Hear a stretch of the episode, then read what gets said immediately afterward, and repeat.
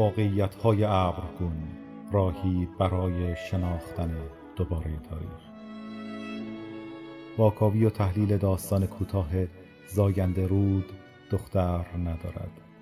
نوشته سمیه سیدیان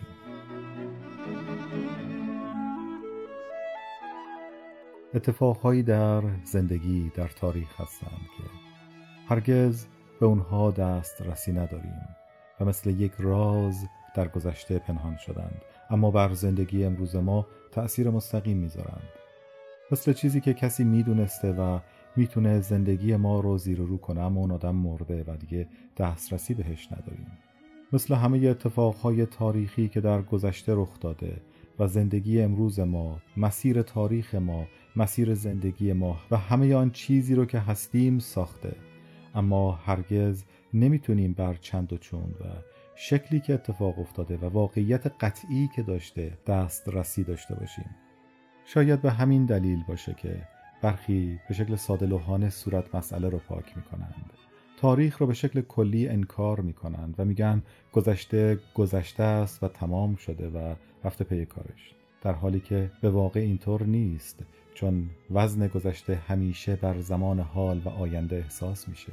چون آن چیزی که هستیم به صورت مستقیم با گذشته در ارتباط تحت تأثیر اونه و از اون مهمتر گذشته مکانیزم هایی رو که امروز در حال اتفاق افتادن به ما نشون میده. به ما نشون میده که قواعد زندگی چطور کار می‌کنه. به ما نشون میده که چه احتمالاتی در آینده رو در روی ما قرار می‌گیره و کمک می‌کنه که دردهای امروزی رو وحشتها و سرگردانی های امروزی رو بهتر درک کنیم مدیریت کنیم و بهترین راه و گریزگاه رو براش پیدا بکنیم. دانش تاریخ به همین دلیل به وجود اومده و اهمیت داره. این راهی برای درک هستی و چیستی ماست. و به همین دلیل که درک تاریخی برای نویسندگان هم بسیار مهمه. اما تاریخ چیزی نیست که هرگز بشه اون رو به صورت قطعی در همه ابعادش فهمید و دانست. چون مثل یک راز میمونه رازی که هرگز راهی برای دسترسی قطعی به اون نداری. بنابراین نویسندگان هم برای نشان دادن تاریخ برای رفتن به سمت گذشته روش های مختلفی را در پیش گرفتند. بسیار از نویسندگان و البته سینماگران تلاش کردند به شکل کلاسیک تاریخ رو عین به عین بازسازی بکنند. اون رو طوری به ما نشون بدند که احساس کنیم خودمون در اون لحظه تاریخی حضور داریم. همه چیز رو با جزئیات رو در روی ما قرار بدند اما واقعیت اینه که ما هرگز همه تاریخ رو نمی‌دونیم. ما بسیاری از چیزها رو هرگز راهی برای دسترسی بهش نداریم و اون رو فقط با تخیل خودمون با استدلال خودمون می‌تونیم پر بکنیم. پس در واقع نشون دادن عین به عین تاریخ نشون دادن اون با همه جزئیات طوری که احساس کنیم دقیقا در تاریخ قرار داریم به نوعی شاید برداشت ما روی کرده ما به تاریخ باشه. در حالی که اون رو می‌خوایم به عنوان یک قطعیت تاریخی به مخاطب خودمون نشون بدیم. به عنوان مثال ما امروز نمی‌دونیم که برای پسر کوروش کمبوجیه چه اتفاقی افتاده و ماجرای شگفتانگیز بردیای دروغین دقیقا چی بوده؟ اما می‌دونیم که این واقعه بر مسیر تاریخ ایران و جهان چه تأثیر عمیقی بر جای گذاشته. اما امروز وقتی می‌خوایم در موردش صحبت بکنیم وقتی می‌خوایم در موردش داستانی بنویسیم یا فیلمی بسازیم ناگزیر از قضاوت هستیم ناگزیر از استدلال هستیم. اما اگر اون رو به شکل یک واقعیت قطعی نشون بدیم قطعا همچنان حفره های تاریک و خالی درش باقی خواهد موند که ما جز با تخیل خودمون امکان پر کردنش رو نداریم. راه دیگه ای که برخی از نویسندگان در پیش می‌گیرن اینه که با برخی شگردهای فرمی این مسئله رو حل بکنند. یعنی به جای اینکه به تاریخ برند به گذشته برند تاریخ رو به امروز بیارن.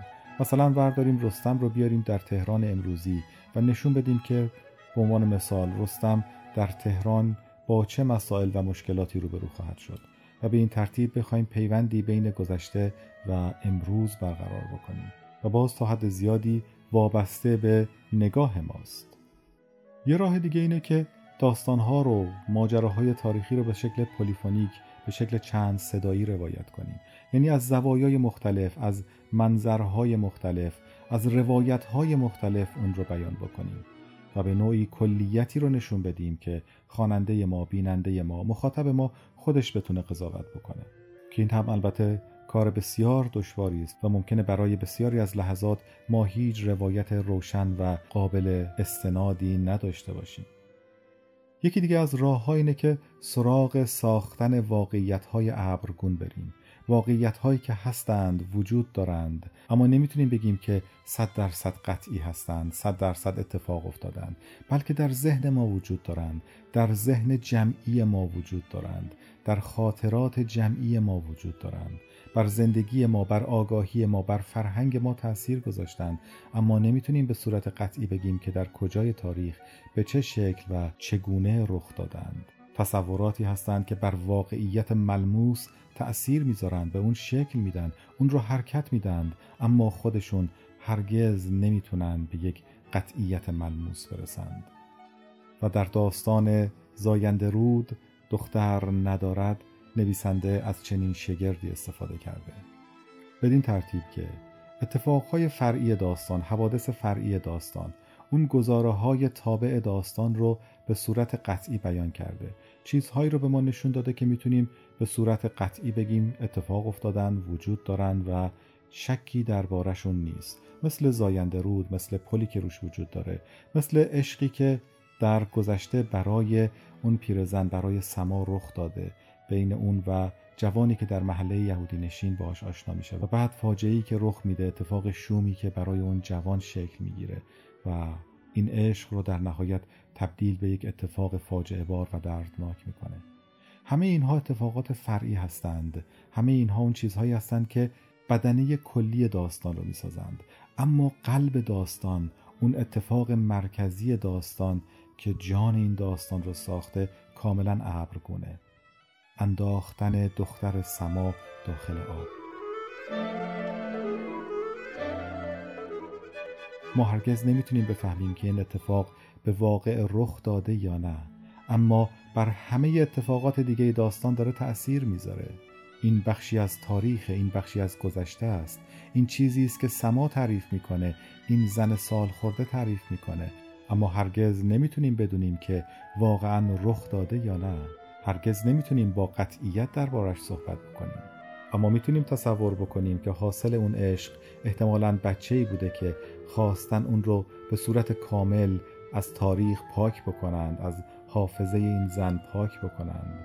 می‌تونیم تصور بکنیم که درد حاصل از اون فاجعه عاشقانه ممکنه در ذهن سما تبدیل به چنین تصویر ترسناکی شده باشه و بسیاری تصورات دیگه.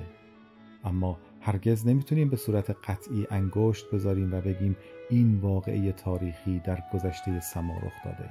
به عبارت دیگه نویسنده نقطه مرکزی داستان خودش رو کاملا ابرگون کرده. چون پر کردنش با یک واقعیت ملموس و قطعی تاریخی نمی‌تونست پاسخگوی این داستان باشه.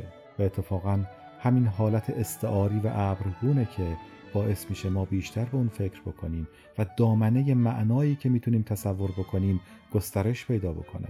این برخورد هوشمندانه با تاریخ با حفره های تاریخ با رازهای تاریخ رازهایی که وجود دارند بر زندگی ما تأثیر می‌ذارند بر واقعیت ملموس زندگی ما تأثیر می‌ذارند اما هرگز خودشون دیده نمیشند هرگز خودشون در آگاهی قطعی ما قرار نمی‌گیرند. این شگرد رو میشه برای بسیاری از داستانهای تاریخی به کار گرفت و حتی داستانهایی که به زندگی گذشته خود ما برمیگرده. زندگی که ممکنه پر از حفره تاریک و اتاقهایی باشه که هرگز نشه در اون رو باز کرد.